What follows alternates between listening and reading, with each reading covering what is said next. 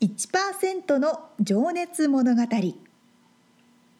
海外に住んでいる日本人は日本人総数のわずかに1%この番組では海外進出や起業を果たしたビジネスオーナーや経営者また各業界のプロフェッショナルな方々へ対談形式でインタビューをしていきます日本の未来を背負うグローバルなプロフェッショナルたちの仕事哲学とそこに燃える情熱に迫ります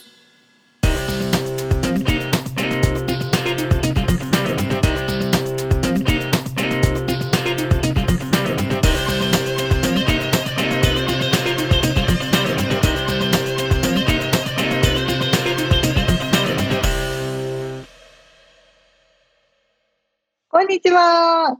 こんにちは。 1%の情熱物語120回 です。お元気ですか元気ですかさあ、ネタに困った時の話。はい。最近なんか作ってる食べ物とかありますネタに困った時の食い物の話。食い物の話。なんかハマってる食べ物とか、よく食べてんな、最近、みたいな。今日俺ね、久しぶりに釜玉を食おうと思ったんだけど、うん。結構ね、最近ちょっと控えてたっていうか、食わなかったんだけど、おうでね、やめたと思って、今日食ったのはね、あれですわ。そばサラダ。そばサラ ダ何それ。そば、あの、冷え、冷やしたそばうん。え、なんて言うんだっけ冷やしたそばって。普通に冷やしたそばまあまあ、に、平成のそば。そう、サラダをたらかけたもの。へえ。サラダとヘルシー。あの、な、なんだっけ、オクラ、ああ、はいはいまはあ、い。な納豆かける場合もあるけあど、ー内容美味しそが釜玉と同じなんだけど。そばかうどんかの違いね。うん、でそこに、鰹節と、海はい苔と、はいはいいいですあのね。マヨネーズとかめんつゆとかね。で今日はね、あれですわ。あの、ラー油、一時期流行ったやつ、あの、おー、食べるラー油系うんあれをかけて食食いましたね。ああ、なるほどね。うまそうでしょ。うまそう。日本の夏って感じ。うん。最近の沙織ちゃんの、何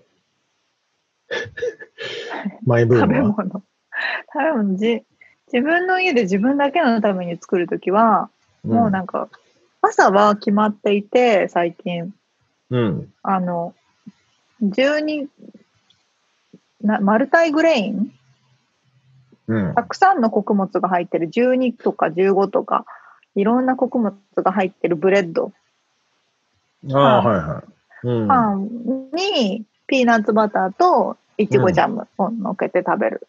それだけね。へーピーナッツバターとイチゴジャムを同時に食うそう、一緒に、のえ、なんで一緒に乗混せぜるて。 え、わかんない。それ最初アメアメリカ人めっちゃ好きじゃないですか。ピーナッツバタージャムサンド。いや、それはそうだけど、それを混ぜる、あれ、心意気がわかんねえな、俺いやは。、美味しい の。その方が美味しいのよ。マジピーナッツバターをまず最初にひいて、その上にいちごジャムを乗せて食べるっていう。それを、あ、そう。甘いし、プロテインも取れるみたいなね。まあ、うまい、うまいか。ええだいからや、お酒昔は確かうんうんに、いちごジャムとバターを混ぜて食ってたな。あ、それはもう定番で美味しいですよ。うん。あの日本のコンビニに売ってるやつとか、ああね、そうね。コッペパンの中にいちごジャムとクリーム、バタークリームみたいなのが入ってるやつ。はいはいはい。最高に美味しい。そうか。アメリカンだね、なんか。それはね、あとでもお昼も、うん。最近あのパワーサラダみたいなのが売ってるので、いろんなタイプの青うんグリーンが入ったやつと、うん。パワーグリーンとアル、アルグラアレグラ。うん。アレグラ、アアレレググララ、アルグラ。をうん乗せて、うそんこにターキーベーコンを焼いたのを乗せて、ああ、うまそ卵焼きとフレッシュモッツァレラ。う。ああ、うまそう。を乗せて食べるそそれにあ塩コショウとバルサミコ酢で食べるのがめっちゃ好ああ。シャレだな。きおいしいバルサミコ、バルバサルミサコミ。コ酢めっちゃ好き何でも酢かければいいと思ってるからもう酢みたいなああ、酸っそりゃうまいだろうぱな。い、うまいですよとっても美味しいうんフレッシュモッツァレラはね、間違いないです。いいね。ああ、おしゃれなネタに困った時の話ね。いいね。いいですおね。二腹空いてきた人ともヘルシーです。はい。はい。ほん大体ね、4回目の収録とかになるとお腹減りますよ。 そうなんですわかる。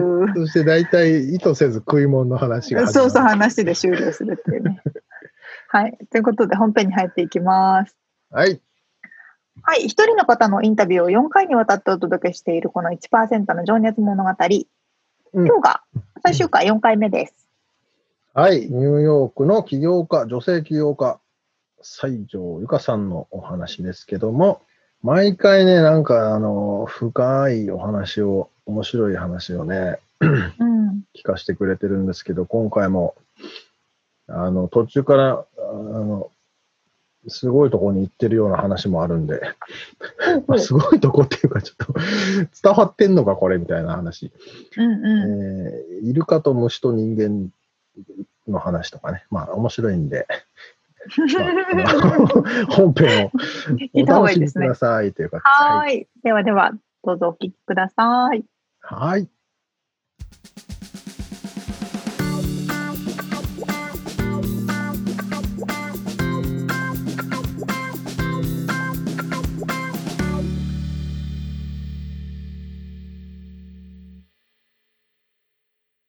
最後のセクションに行きます。はい。はい、えーっと、じゃあ、今からね、ちょっと未来を意識したお話を伺っていきたいんですけど、はい。まあこれ 未来と関係ないかもしれないんですが、ああ あのあなたにとっての幸せって何ですかやっぱり私にとっての幸せ。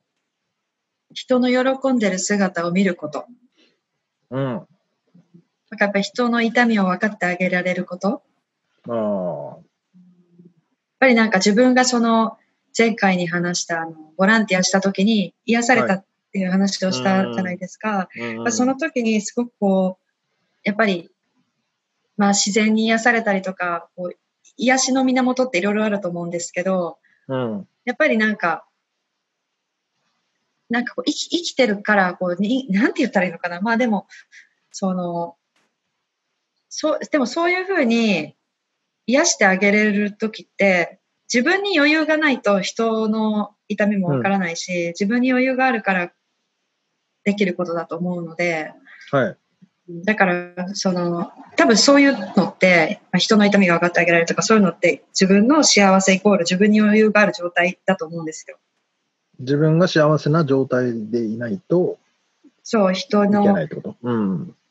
そうですね。やっぱ幸せ、幸せ、なんかその、まあ、幸せじゃない状態が普通だと私は思ってて、その、うんそんなハッピーハッピーなことばっかり、まあ今、もうコロナでいろいろあるし、だけど、その、いかにその幸せじゃない状態になれて、できるだけ、その、なんていうか、こう、ツーっていう状態を保てるか、うん、っていうかこう そうで、そういう人の、だから、こう、自分でやっぱりいっぱいいっぱいになっちゃうところがあったし、こう感情的になるところとか、感受性が豊かな分あるので、なんかこう、そこは意識地に足して。が、地に足がついてる状態ってことですかそのツーっていう感じで あ、そうそう、そうそうですね。地に足を、うん、地に足はついてるんだけど、その根は、なんかこう、根ざし、こう根はこう、ギッガってついてない感じ。だからこう、地に足はあるけど、あ、だからまあ歩いてる状態だからな、なんていうのなるほど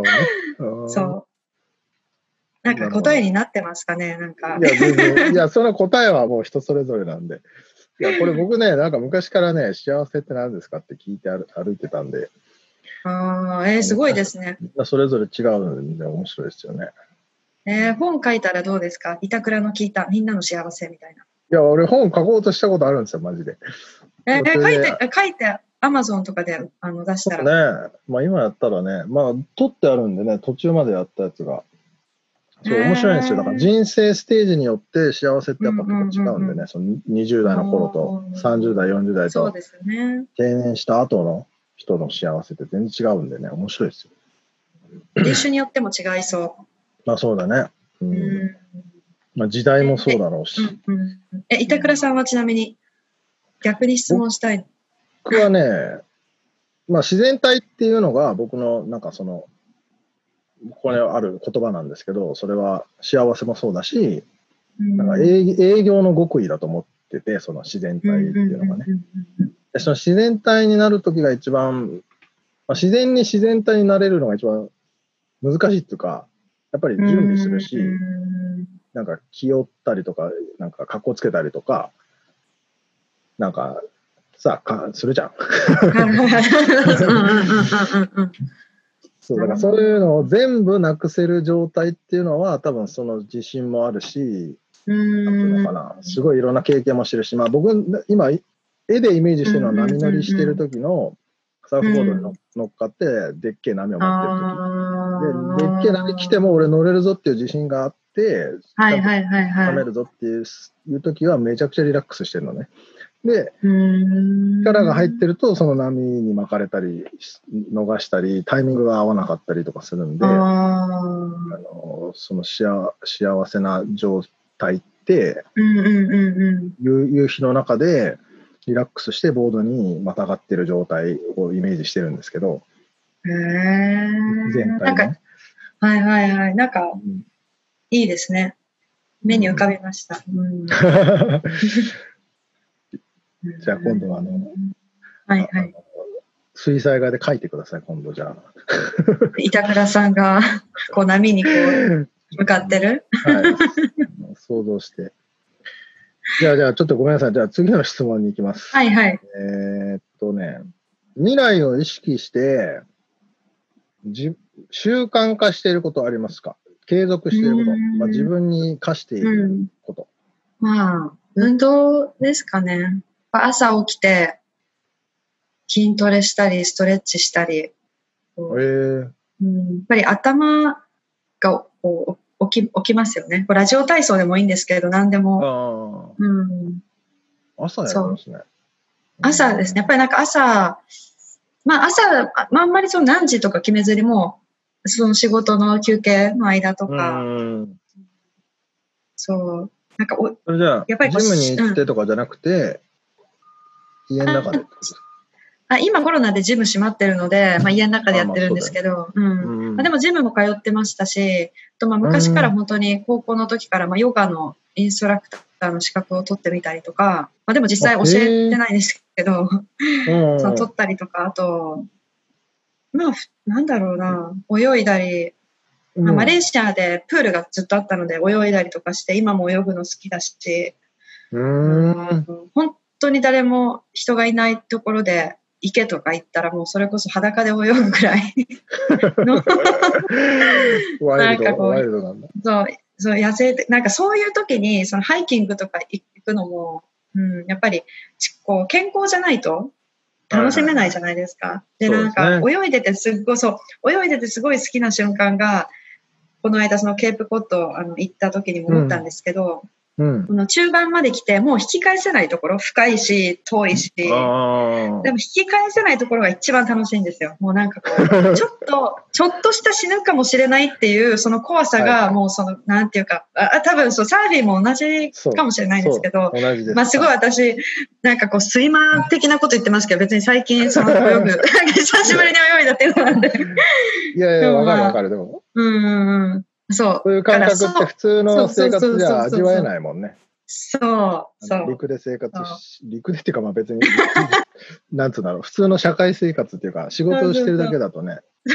陸で生活そうですね。そう。なんで、さしゅそう、だから運動でこう、体力をしっかりこうつけるっていうのを習慣化してる。なるほどね。ういん。や、なんかマレーシアの子供の頃に、こう、やんちゃそうな絵が浮かびましたよ、なんか。あれいや、でもマレーシアはそんなやんちゃじゃなかったですよ。すごいこあ、う。そうです か。はい。うんまあ、プールで泳いでたんだね。え、でもあサーフィンやったらいいのに、いああ、でもやったことないんですけど、できるかな。や絶対楽しいと思いますよ。ああ、でもちょっとやってみたいです。うん。まあ、ちょっとニューヨークはきついけどね、寒いから。あーなんかすごくバランスが必要ですよね、きっと。でもヨガやってるならね、全然バランス。そう、ヨガ、ゆずずっとヨガやってたんですけど、あの、うん。 なんか、多分ニューヨーク埃っぽいし汚いからか、なんかこう、いつもヨガやった後に体調が悪くなるんですよ。だからあんまり最近やってないんです。ええそうなのそう。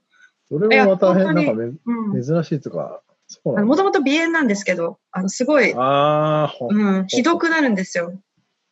なるほあのど。家の掃除はしてるんですよ。あーまあ、呼吸がね、するからね、たくさんね。そういうことか。ううんじゃあ、ちょっとね、次の質問じゃあいますけど、次の質問っていうか、はい。さっき思いついたんですけど、 あの今、このコロナの状況じゃないですか。はい。で、はい自分が14歳だとしたら、何をしますか、コロナの状況で自分が14歳だったら、まあ、今、この、今、この時に。うーん。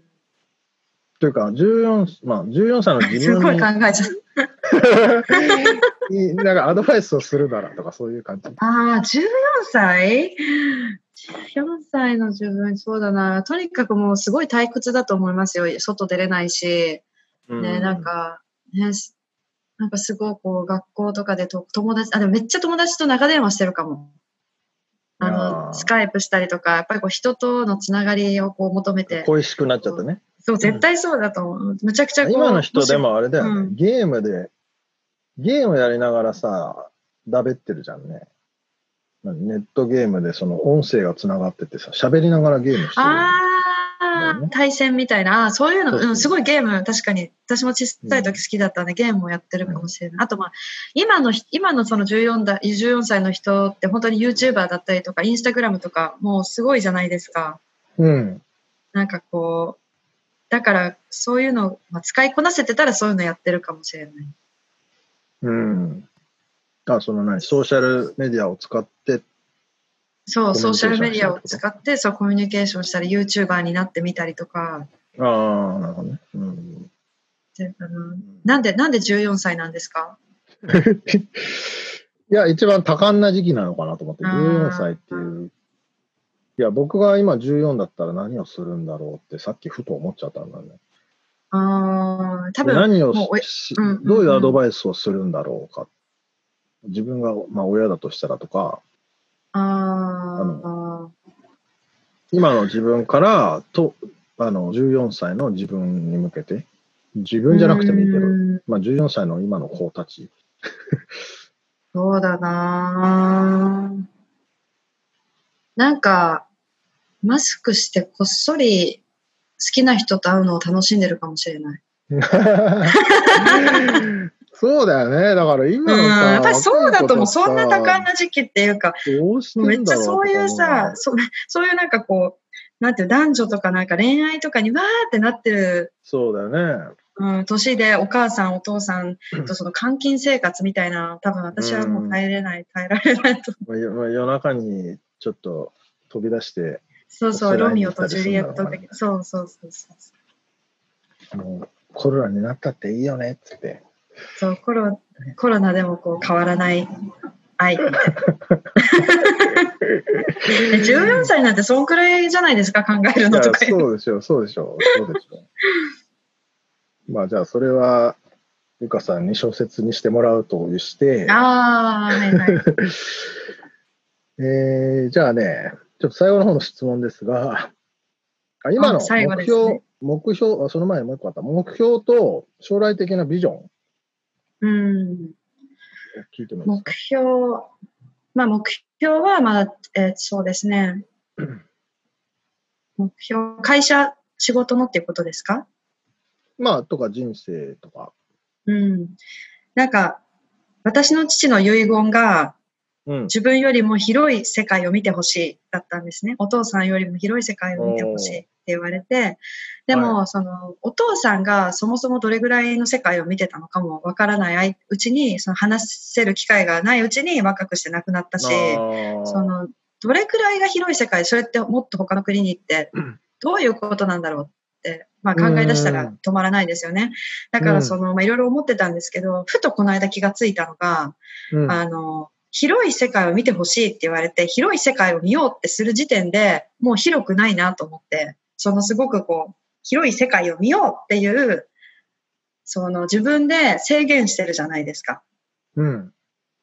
だからその、もう広い世界を見るっていうのは、あの、何かにとらわれずに、創造性、それこそそのクリエイティブな気持ちを大事にして生きることなんじゃないかなと思ったんですね。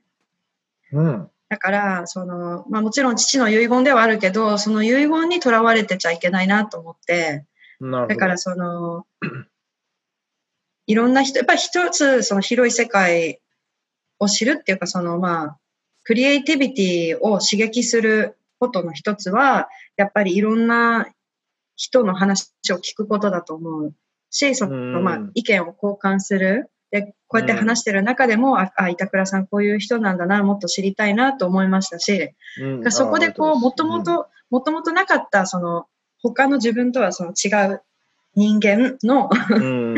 なんていうか、うん、だからそういう、やっぱり生き方の目標としては、あの、うん。うんそういうのを大事にしていきたい、生きて生きていきたいと思う。なるほど。深いですね。いや、でもまだ、すごい世界を見る。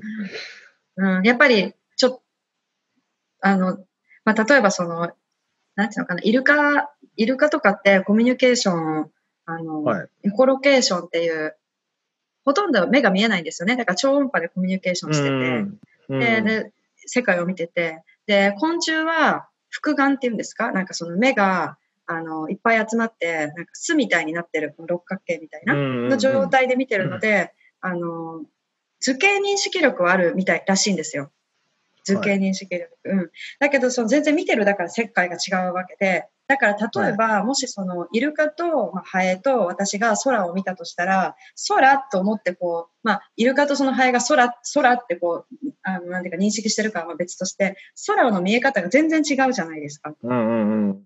だから、じゃあ、もし、私がその人間として見てる空が、本当は、イルカはあれが空と思ってるわけで、ハエもあれが空と思ってる。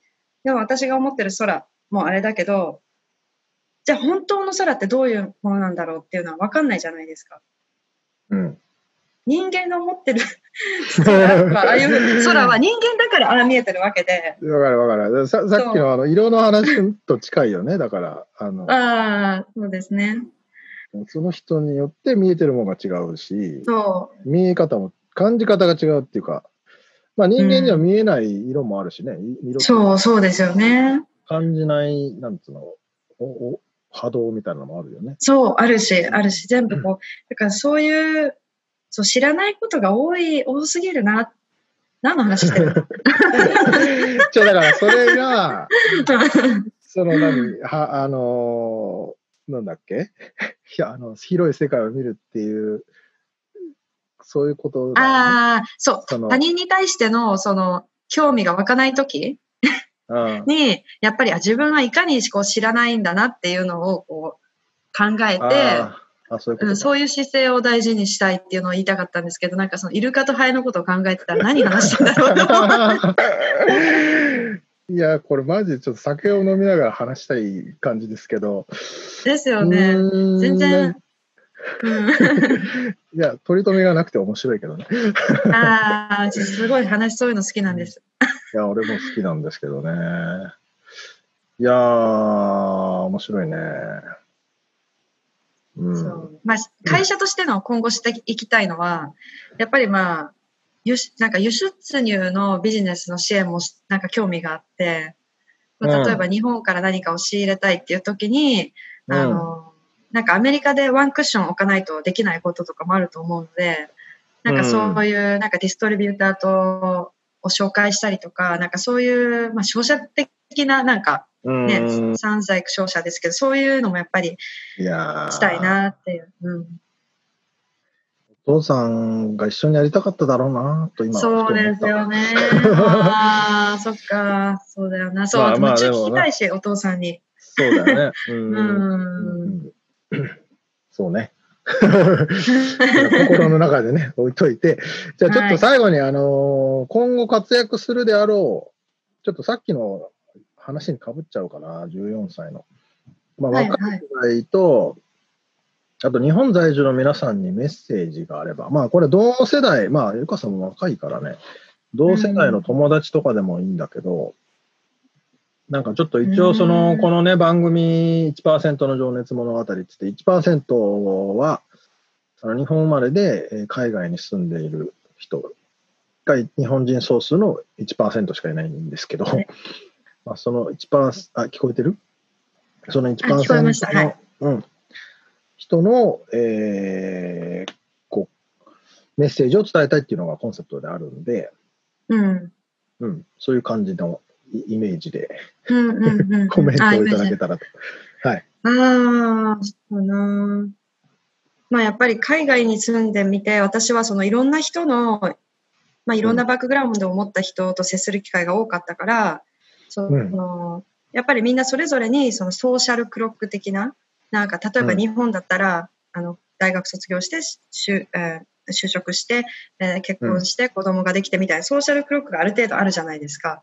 うんで、そこからそれるとちょっとこう、まあ、他の目が気になったりとかして、でもそれって他の国にもやっぱりあるんですよ、ソーシャルクロックがあると思うんですああよ。、うん。でもなんうか、んやっぱりみんないろんな生き方をして、でその、やってるので、なんかとりあえずはもうあんまりいろいろその考えずに海外に行きたいとか思ってる人も、とりあえずやってみたらいいと思う。うん。とりあえずやってみて、で、あの、失敗っていうか、その、思ってる通りにいかなかったり、まあ、人からこう、批判されたりとか、されるんですけど、でも、あの、うやっぱり自分はでも、それでもやりたいっていう、自分、なんかこう、自信、あの、別にしょう、しあうのん証明しなく、できなくてもいいから、何かこう、やっぱり最終的には自分はいつも自分と一緒にいるわけだから、うん。だからもうそ、もう自信を持って、うん、うん。板倉さんのサーフィンのように自信を持って、そうだね。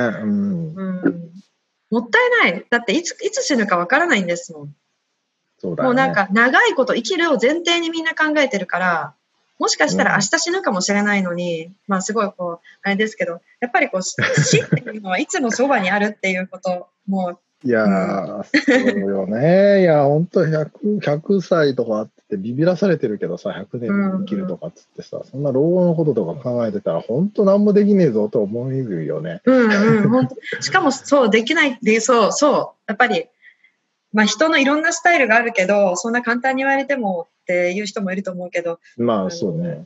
そうう、ん。やっぱ。り、なんだろう。なんか見えない部分が多い、その波動の話もさっきあのイルカの話も出たように、やっぱり見えない部分で何かこう、自分が行動を起こしたことによって何かがこう、うん。ね、あのバタフライエフェクトっていう映画があるんですけど、うんまあそれじゃないけど、まああると思うので、うん。うん。うん、それによって、動いたことで何か変わるっていうこともあるってことだよね。その動く前に想像してたことは、と違ってね。うんはいうん私なんて全然会社設立するときに全部準備が整って入ってやったわけじゃなくて、まず作ろう、もう作っちゃって、うんで、まあ、日本の場合はもっとこう難しい、あの、金銭面であると思うんですけど、金銭的な、うんアメリカとは。まあ、そう会社作るのにお金がちょっとかかるってことね。そう。うん。まあ、でも、はとりあえずやってみろと。そそういうう、こととですねりあえずやってみろ。うん、まあ、それはだから直感に従えばいいってことですよね、おそらくね。その、そうです多分ね。まあなそんの見えか、ない波動とかそういうのって多分そそこに繋がっているような気はするんでうすよ。ーん、第六感じゃないけど、自分はいがはいはい。説明はできないけそうですど、これこれが好きとかさ。うんうんうんうんうんうん。結局、なんか好きなことしか、うん。なんか極められないね、まあ、ところ続かがなあいるしと。ね。うん、そどっかで、あれが出てくるよね。なんかボロが出るっていうか、その、こう、歯車が合わなくなるっていうかね。う。うん。あとまあもちろん嫌な、なんかやりたくないなと思ってることをこう頑張って、それでも忍耐強く続けることを、まあ、すごく、あの、継続は力なりで大事だし、うんうんうん、でもそれが、なんかそれが、それがあったからこそ、次のそのステージに行った時に、あれがすごいこう、あ、よかった、あの時に苦しかったけど、あの、うっん、ていうのが絶対ある。うん、うん。 そうね。いや、わかりますよ。はい。ありがとうござい ました。ありがとうございます。ありがとうございます。ちょっとなんか本当長くなっちゃったな、なんかごめんなさい、ね。いやいやいや。やいや、こちらこそごめん、あの、すいません。はい。あの、また本当にニューヨークに行った時は、あの、お酒でも飲みながら、そうですね。もうお酒、しょうもない本話当しましょあしましょう、しましょう。うん、絶対楽しいです よ。う。うん、ずっと飲めるなわんだ,、。ね、だから、会ったことないんですけど ね。あ、そうなんですよね。まあでももう、ズームなんな、ズームなんて今もう合ってるのと同じようなうん感まあ覚でも、だって、波動が伝わってないからね、だって。あーま合うのかわかんない。伝わってんのかねよくわかんない な。えつえ伝わってますかまあまあ、合ってる方が伝わるでしょうね、いろいろね、ああ、そういうことか。うん、まあ一長一短ですよね。あったらあったで、なんか、うん、そうそう。そう、なんかあるかもしれないしね。そういろいろこう気になったりするかもしれないし。いやー、楽しかったです。はい、こちじゃあらこすいそまあせんりがとうございました。じゃあ今日は、えーっと、ニューヨークの女性起業家、 えー日米マーケティングの社長さんでいらっしゃる、えー西条由香さんにお話を伺いました。由香さん、ありがとうございました。ありがとうございました。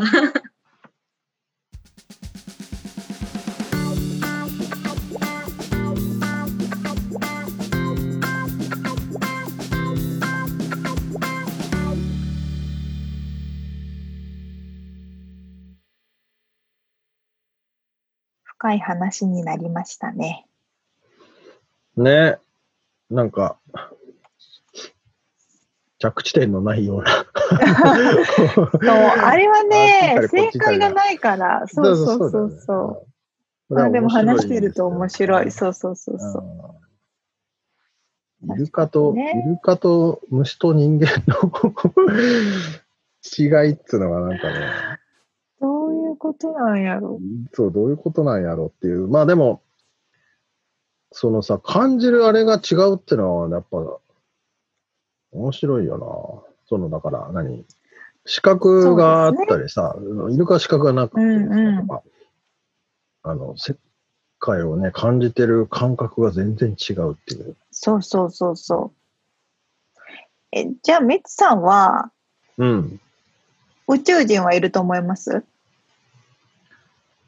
いるんじゃないそりゃ。おー。なんじゃあ、なんで UFO とかよくい最近もね、アメリカの国防省が UFO はいはいはの映像を出しましたとか、あーああいうのを見てそうだよねどう思いますあれ話どうなったんだ、結局。まあ、いや、面白いし、好きだよ。また新しいのも出てましたよ。あ、そ一う。昨日とか。うん。いやー、でもさ、い宇宙が広すぎてさ、それが交わる、まあ、距離もそうだし、時代も、時間もあるじゃない。うんそうんうん。れが同じ時に交わるのが結構な奇跡なんじゃないかとは思うけどね。その、確かにね。さ、違う時代にさ、生きてたりさ、うんうんうん。違う場所になんか生物がいるんじゃないかなと思ったりするけどさ、それああがー、確かに。ね、出会えるのかっていう。そうね。そうなんですよ。出会ったとしても、見える、聞こえるとかのそうそう概念が違うからね。そう、さっきのね、多イ分ルカと虫の話じゃないけどそうそうそうそう。言葉も違うしさ、どうやって接触するんだろうとかさ。もしかしたら、うん俺たちが今見えてなくそうて、ここにいるかもしれないしね。。あ、そうそうそうそうう。お互いに、お互いにね、大きいさるでかもしれない。そうそうそう。そそういうう。でのもは私は思う面んで白すいよけね。ど、うん。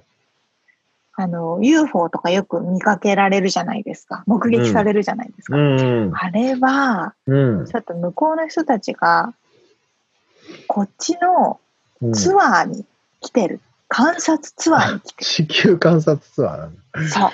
あ動物園に私たちが行く感覚。あ。ああ、なるほどね。そうなんですよ。うんあここはね、にあの地球というプラネットで、みたいな。ああ。人あいい間ねという生物が生活してます、みたいいや、宇宙旅行行きたいね。そんな話聞いてるから。 な。本当いや、だから、その、ロケットに乗ってさ、ここが火星ですって言って。あーさ、それは面白そう。うん。ね。いやードラえもんの世界ですね。そうですね。いやもしかしたらなるかもしれないよ。見えるかな見えるようになるのかなうん。っていう、またね、こういうふうに、どんどんどんどん終わりの見えない話になっちゃうけど。言えそうですね。まあ、じゃあ話を戻そうか。戻すそと。う、戻しましょうかね。まあ、今回でもね、ゆかさん、何歳なんだろうな。お若いですよね。若いエネルギーが、いや、ちょっとあの、あの、一番若いかこのインタビューした中で。そんなことないかうん。な。わからんけど、まうあ、んなうんかん。新鮮な感じがしてよかったなぁと、そうですね。こう、パワフルな。うん。うん。特にアメリカの場合は、日本に比べると、より企業に対するハードルが低いとうん思ううんから、うんうんうんそういう意味では新しいことに挑戦するといううん。意うん味ですごくいい場所なんでしょうね。ね。まあ、その失敗が許容されてるっていうか、その、もうあるしね。うんう。ん、それは本当に大きいですね。まあ、でもね、このコロナの話またなっちゃうけどさ、そのう、んうん。大やっぱりみんな副業を考えてみたりさ、うあん。の少なからずそういうこと考え始めてるよね、皆さん。そうなんねか自分でやった方がいいんじゃねえかとかね。あのそうそうそうそう。まあ、日本だと会社で副業が禁止されていたりしますけれども、うんっていうかほとんどがそのそういう会社じゃないですか、まだ。禁止する権利あんのかな、それ。あるんですよ、なんか。うん私の時もそうだったけど、日本に勤めている時、副業はしてはいけませんっていうのがね、なんか契約書かなんかに書いた気がする。ほ法律、まあでも法律で決まってても契約書に書いたらそういうことか。かな、うんまあ特に、あと世間体みたいのを気にする国でもあるから、ああ。あー変わってきてるかもしれないけど、アメリカは副業を禁止するってことができないじゃないですか。うん。そういう意味ではね、あの、どんどん2つ3つお仕事をいろんなことするっていう人もうん増。えるんじゃないですか、絶対増えると思うん。う。まあ、実際僕もね、あの、そういうお問い合わせすげえ増えてるんですよね。このコロナの、あ、あなんていうかなあ、そうなんだ。企業を考え始めてますけど、みたいな。えー、なるほどねう。ん。まあ、だから、日本もね、もっと、そういうふうになっていけばいいなと思いますけどね。そうですね。あの、うんこっちでは、サイドハッスルっていう言葉がよく使われますけども、うん。自分の本業以外に、サイドで別にハッスルすることが必要っていうか、そうじゃないと生きていけない世界だっていうのもあるかもしれないけど、みんなサイドハッスルでね、うん。お金を別に作ったりしてるから、そういう意味ではこういう不安定な状況が来た時には、うん、何か保証できるものが別にあるっていうのは安心材料になりますね。そうですね。まあ、だから、うん。なんか挑戦しやすい。そして誰もなんかそれを言わない、とやかく言わないっていう環境が、いね、広がるといいなと思いますけどね。本当ね、 本当そう思いますよね、日本もね。ということで、はい今回のインタビューはこれで終了ですかね。そうね、最終回で4回にわたってお届けしましたが、えー日米マーケティングの西条由香さんのお話、面白かったですね。ありがとうございました。次回は別の方で、ちょっと次はどこに行けばいいんだろうかって感じですけど。お ー、あの場所的全に。米を。そうね。うんぜひぜひ。我こそはっていう人いたら応募応募ください。おー、確かに。もし聞いててね。ウィウィスコンシンの真ん中に住んでますとかね。どこですかって感じです。そういう方とかすごい気になりますけど。そうねあの推薦でもいいしね、あのもし、ああ、そうですあよの面ね。白い方いますよとかあればあの、お便りいただけたらぜひぜ嬉ひしいです。よろしくお願いします。はい。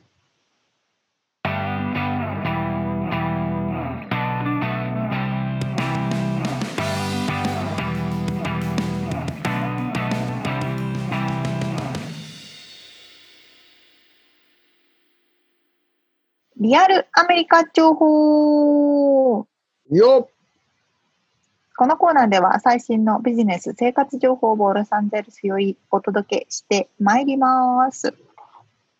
いいね。 ミッツさん最近 TikTok 始めたって言ってましたよね。いや、始めるって嘘をつきました。あ、始める。予告、予告ね。これ からね。OK。あの、ア私カウもンねトを作っておう、作2、ったの3フォローして、うん何うやっん。たらいいんだろうかって思って、そのままです。なるほどね。うん。私もミツさんに感化されてダウンロードしてみたんですよ。はい。めっちゃ面白いとか思ってずっと見てるんですけど、あ、そそう、特に自分で投稿する予定はないけど。う。あ、何それ。そう。 それで、まあ、こんな感じで今は TikTok が来てるとかよく言われますけど、うん。うん。数年前までうはんなんかインスタグラムとか、その前まではなんか LINE が来てるとかなんとかなんとかってもうもうソーシャルメディアっていろいろありすぎて何が何だかわかんないじゃないですか。うん。じゃあ昔はどうだったんだろうっていうので、ちょっと面白い動画を見つけましたので、ほあの時系列でソーシャルメディアの登録者数をね、こう表示してくれる動画があったから、ちょっとミツさんとシェアしながら、昔のことを思い出してみようというう。。昔っていつあ、今97年って書いてあるね。うん、そう見えてますよ。このリンクは後でブログの方に貼っときますけれども、はい、1997年からスタートしてます、これ。で、900 1997年の時は、ボルト、クラスメイト、シックスデグリーズ。聞いたことありますみつさん。全然ない。僕、えー、何それわかんな全然ないですよね。で、1998年、9年とかもそのボルトっていうのが一番なんですよ。い。これがソーシャルメディアなのこれね、ソーシャルメディアなんですって。ってうん言っても、当時は、このオープン、なんていうの、ダイアリーとか、自分の紹介するページとか、そういう話だったんだと思うんですけど、で、2000年になって、クラスメイトがビューって伸びてきました。へえ。フェイスでブどッんクどみんどたいなんどんのかなへえ。確かに、そうそう、なんか映画で見たことあるなと思って。で、クラスメイトが2001年の時に1位になりました。で、他、ボルトとか、ザ・グローバル、ライブジャーナル、オープンダイアリーとかいうのがね、ありましたけど、この辺全然わかんないですよね。でだから今ね、あの動画を見ながら話してるんですけどね、2002年。そうそうそう。うん。今、2002年1位がね、クラスメイト。で、2003年で、フレンドスターあ、マイスペース出てきた。あ、マイスペースがね、2002年、3年ぐらいで出てきて、やってまフした、レンミツさドん、マイススペターーっス。てなんか聞いたことあるような気がするな。マイスペースやってたよ。バンドで、バンあ、やってたんんだ。うん。バンドでやってた。そのえ個人でねえで、2004年、Facebook がね、やっと登場しましあたー。そうだね。うんで、ラレディットも登場しましたね。これでも日本のミクシーとかは入ってないんだね。うん、日本のは入ってない。でも日本はね、ミクシーでしたよね。うん。そう。で、今、2006年、おー7年あたりを見てますけれども、にその当時、レディットが一番だったんだ。もうマイスペースもゴンゴン来てで、るマねイ。スペースが2位で。ただ、Facebook は徐々に徐々に2007年くらいから増えてきたかなっていう感じで、ただまだね、別にすごい伸びてるわけでもないと。マイスペースの方は倍ぐらい多いね。利用者数が。多いですね。。で、2008年から急に Facebook が伸び出して、はいはい。一気にソーシャルメディアの登録者数ナンバーワンに躍り出たわけですよ。2009年の時。すごいな。な。 2009年からぶわーっと Facebook が伸び出ダントツしだねて、ツイツイッターもこの頃から入ってきたんですね。は2009いはいはい年ぐらいから。で、あとは、チャイナ系のウェイボーとかも2010年、2009年ぐらいからうーん。入りました。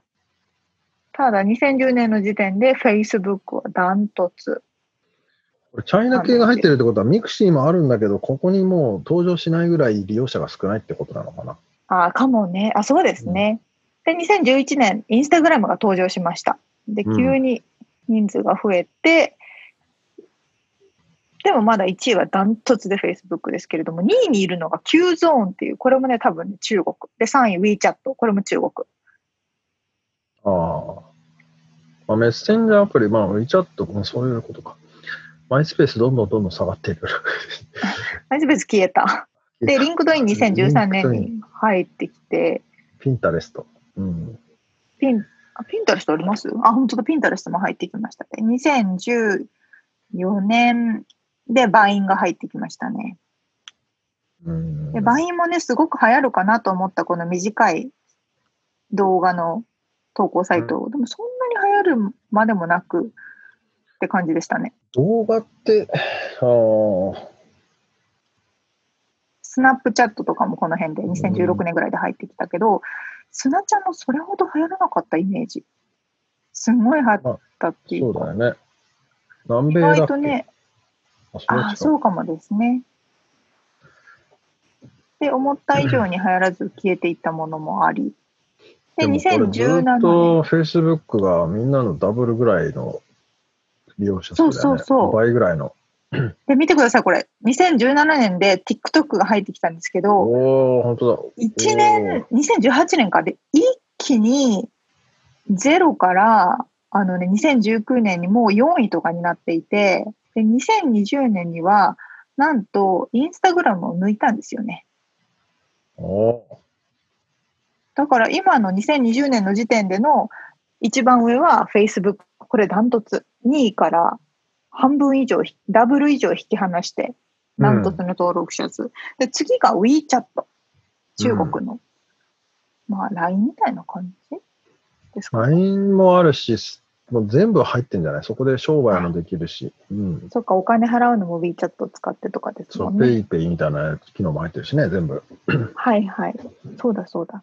そしてなんと3位につけているのが TikTok というのが驚き。うん。その次はインスタグラムね。うん。そううだーんって TikTok なんて2年ですよ。だね2018年にできたのに、こんなに一気に増えるっていう、本当に変動が大きい世界。で、まあインスタグラム、Q ゾーン、ウェイボー、ティンブラ、ティンブラでいいのかなレディット、タンブラ、ティン、レディット、ツイッター、スナップチャット、ディスコード、ピンテレスト。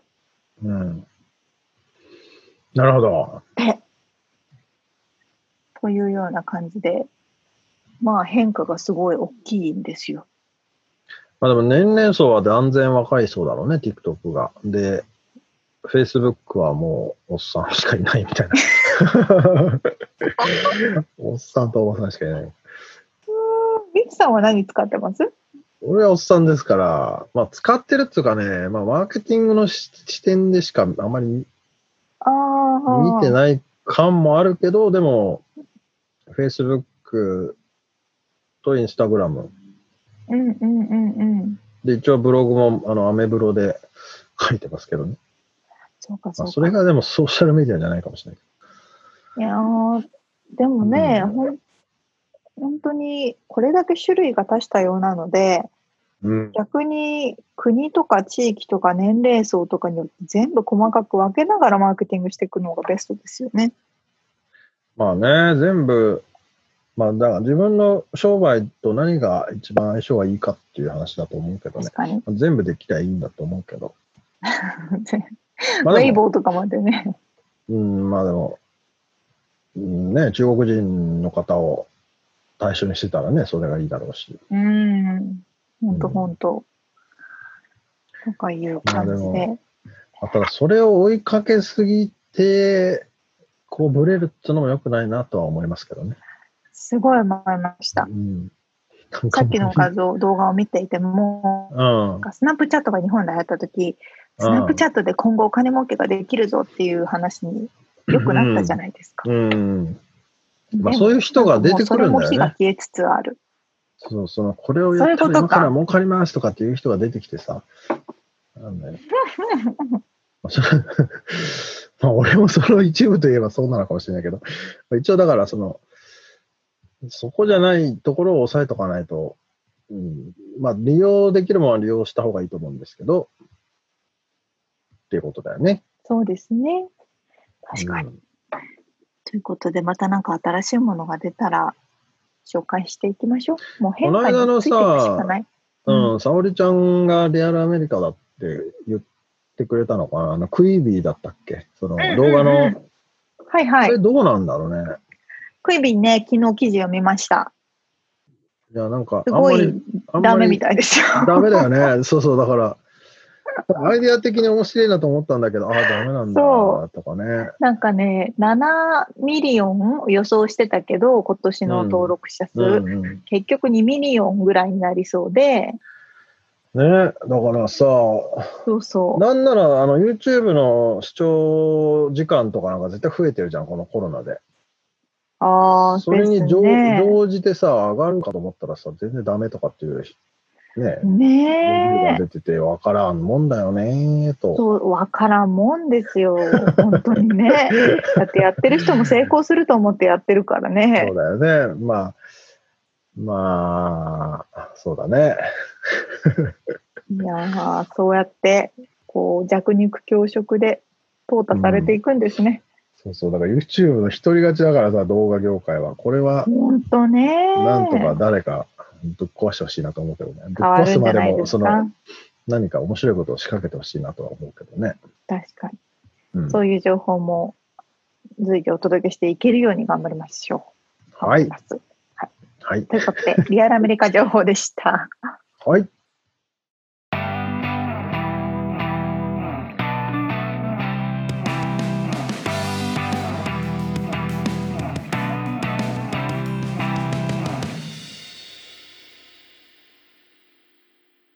締めのコーナー、質問。質問。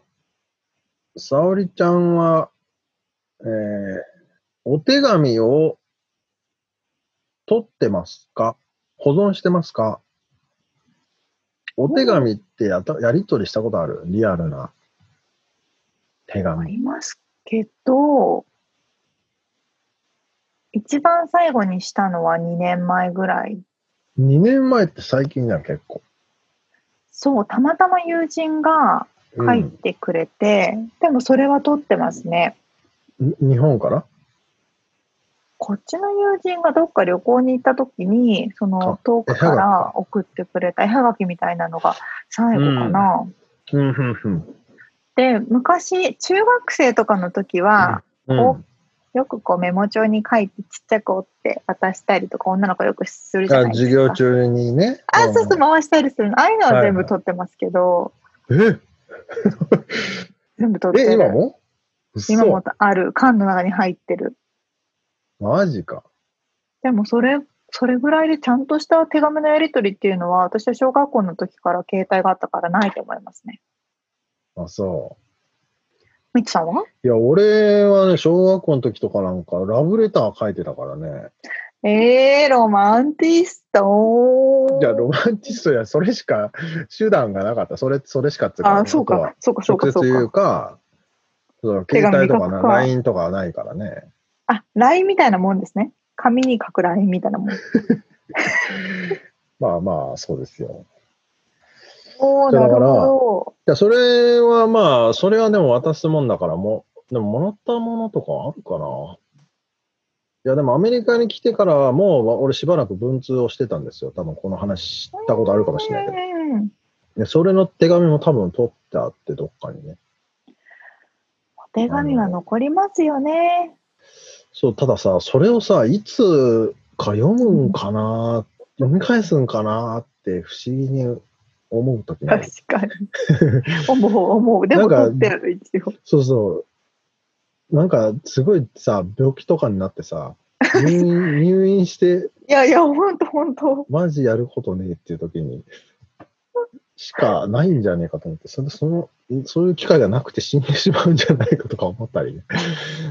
まあでも、どういつ、どのタイミングで見るんだろうね。なんかでも、楽しみだよね。確かにね。